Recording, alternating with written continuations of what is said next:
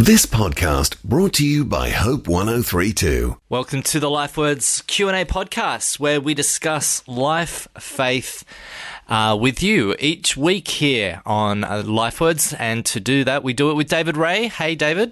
Hi, Andrew. And ahead of us, we're looking at the issues that you've brought to us. Is suicide a sin? What should I expect from a sermon? They often don't affect me at all. And Jesus seems to link his forgiving us with our forgiving others. We'll be looking at these three questions over the next twenty minutes. David, good to have you back. Let's look at uh, the first listener question. Is suicide a sin?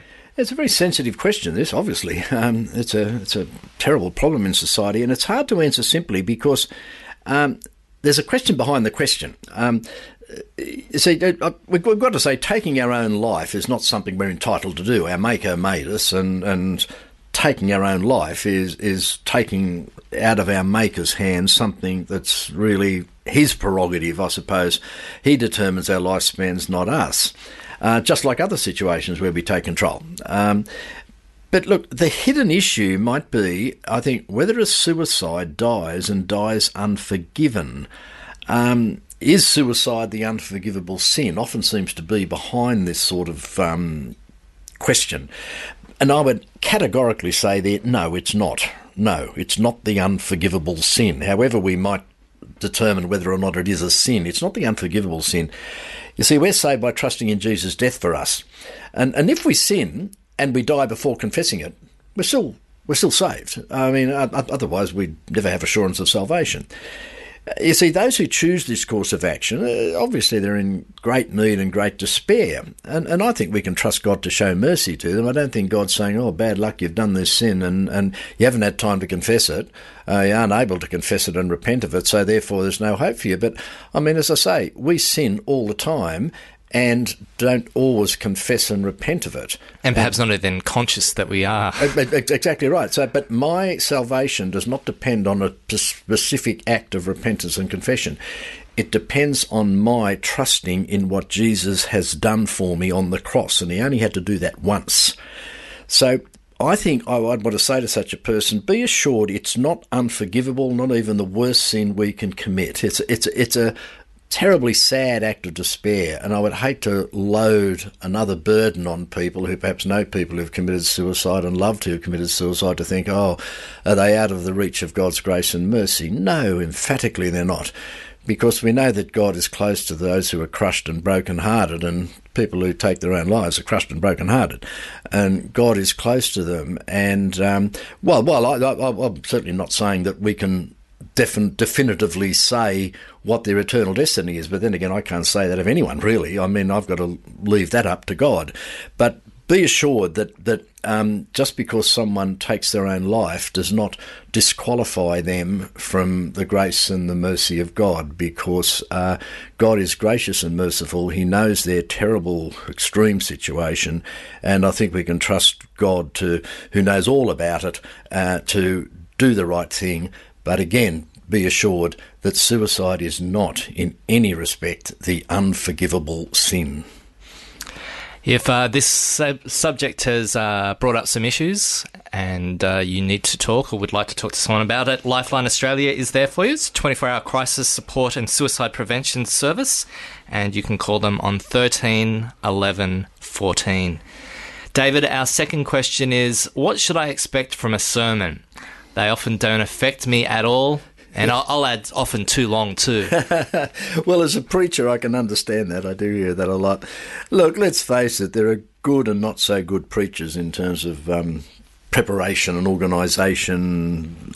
And look, sometimes we need to put up with a less than inspiring talk and seek to get what we can out of it. I think part of the problem of local ministers preaching in local churches now is there's so much access to great speakers on TED Talks, on YouTube, and other churches' um, websites, and so on. So we're we're we're, we're in a competition here.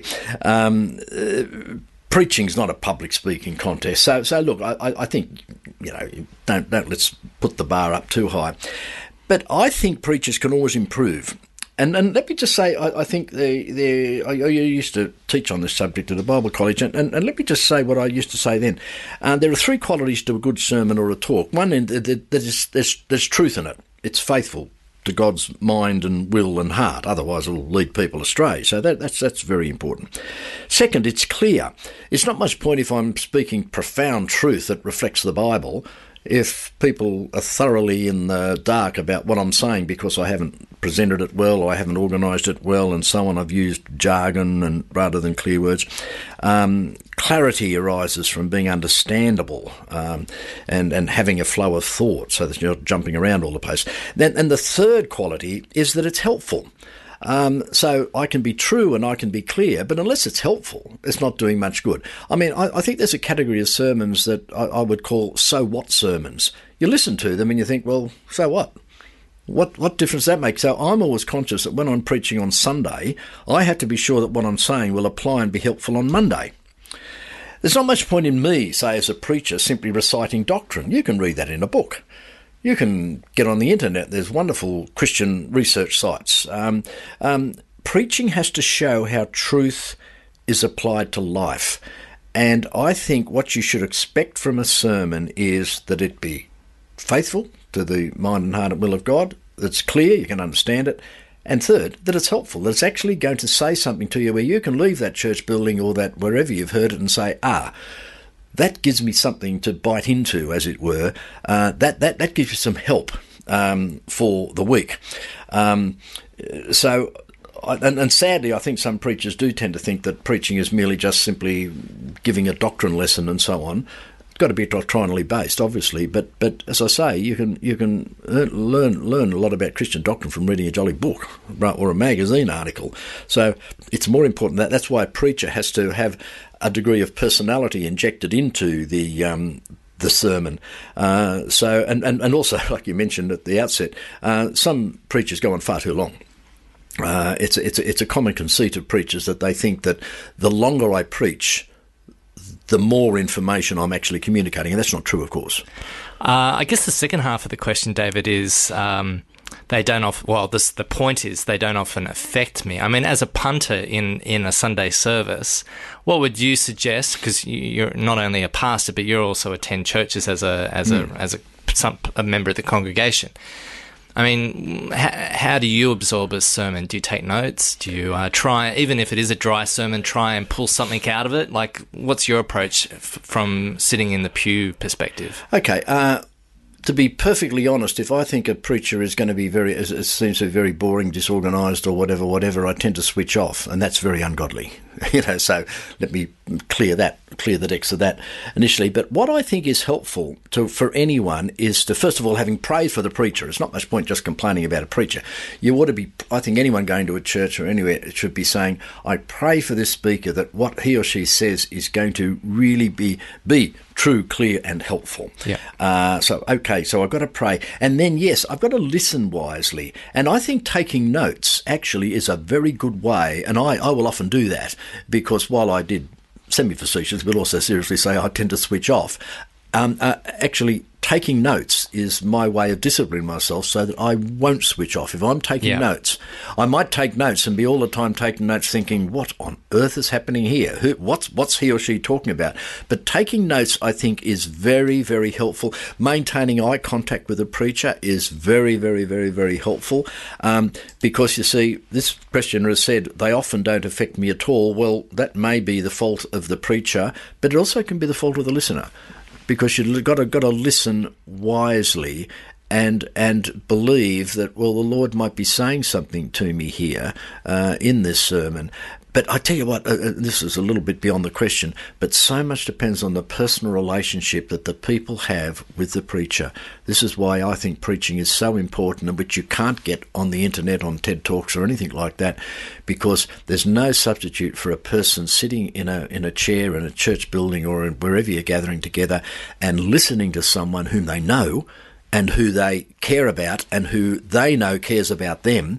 That really provides a great framework within which you can actually absorb a sermon, because I know some some in some churches where the preacher is not regarded as a great preacher, but the people listening to that preacher really benefit from it because they they've got a good relationship with them. And you might have if and if, again if you've got that relationship, David, you might be in a in a in a position where if you have the courage, you could actually give some feedback to oh, yes. to the pastor or the the minister about oh, about sermons. Feedback is, is very important, not not just, oh, thank you for that talk, but but being specific. I, I think I think it's great for people to say, I particularly think that was good, or or they may say, I didn't understand yeah. what you said there, or I'm not quite sure. Many people have said to me after a sermon, look, I don't think I agreed with what, when you said such and such a thing, and I'm thinking to myself, I didn't say that at all, you know. So there's always good opportunities for clarification. I think a sermon has gone very well in a church gathering when after it, after morning tea, coffee, whatever you're doing,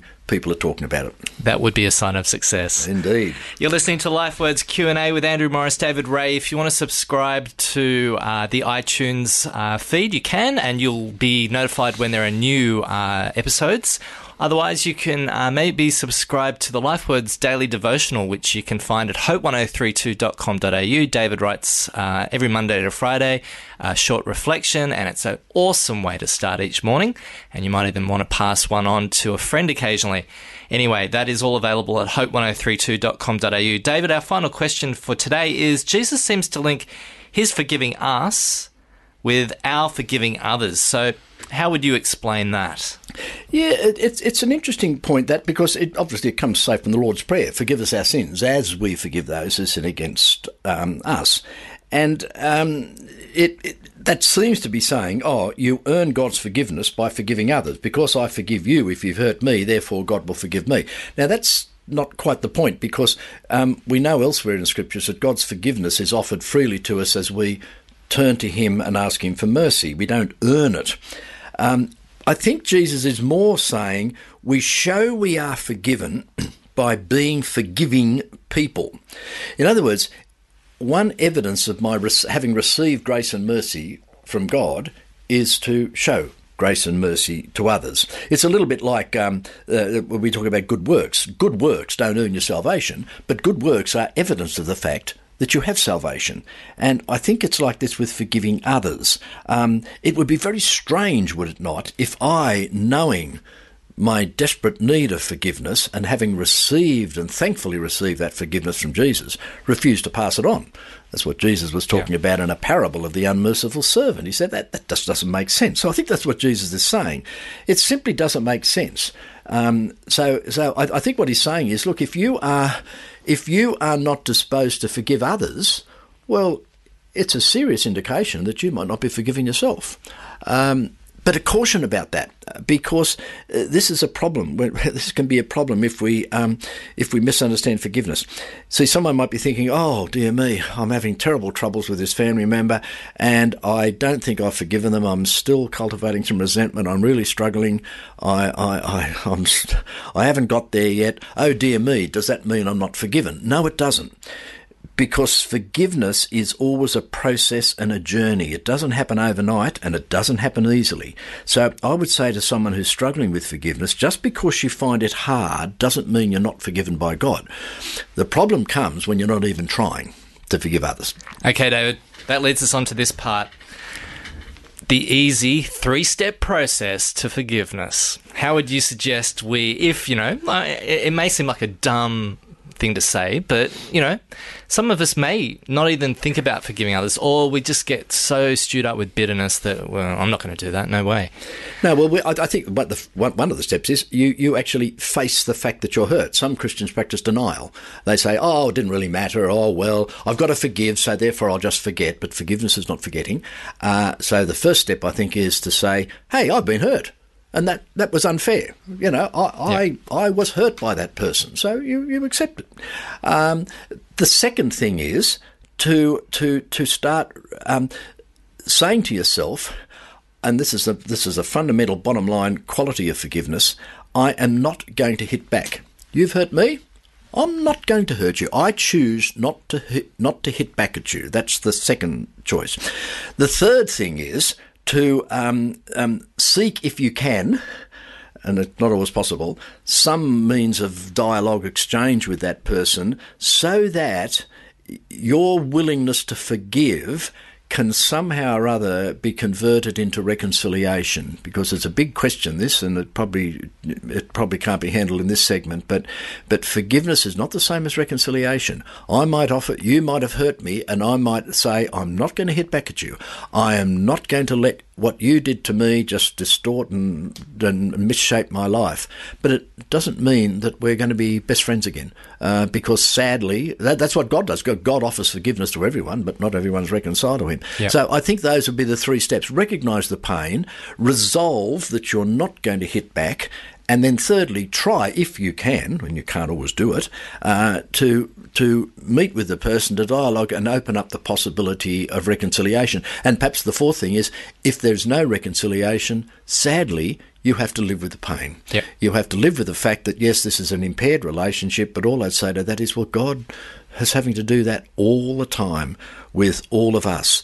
So I think if you do, if you try, however imperfectly, to follow those steps, I think it indicates to you that, yes, you are a person who has received grace and mercy, and in your own imperfect and struggling and long-term way uh, are trying to pass it on. But beware if you just sort of grit your teeth, as it were, and say, I'm not even going to start the journey. I am going to hit back at that person. Well, I'm not going to judge you and say you are not saved, but I would certainly want to say in the light, in the light of what Jesus is saying, you need to ask yourself some pretty severe questions. This has been LifeWords Q and A. David, thanks so much for hanging out with us. Thank you. And look forward to uh, ch- ca- catching up with you uh, in our next episode. If you would like to listen to previous LifeWords daily devotions, hop online at hope ten thirty-two dot com dot a u and search for LifeWords Q and A. Otherwise, visit the iTunes store and you can search for Hope Media, LifeWords Q and A, and you'll find every episode that's been done with David and myself uh, right there for you to download. Till next time, have a great week. Thanks for listening. Start your day with LifeWords. Subscribe to Hope ten thirty-two's free daily email devotional at hope ten thirty-two dot com dot a u.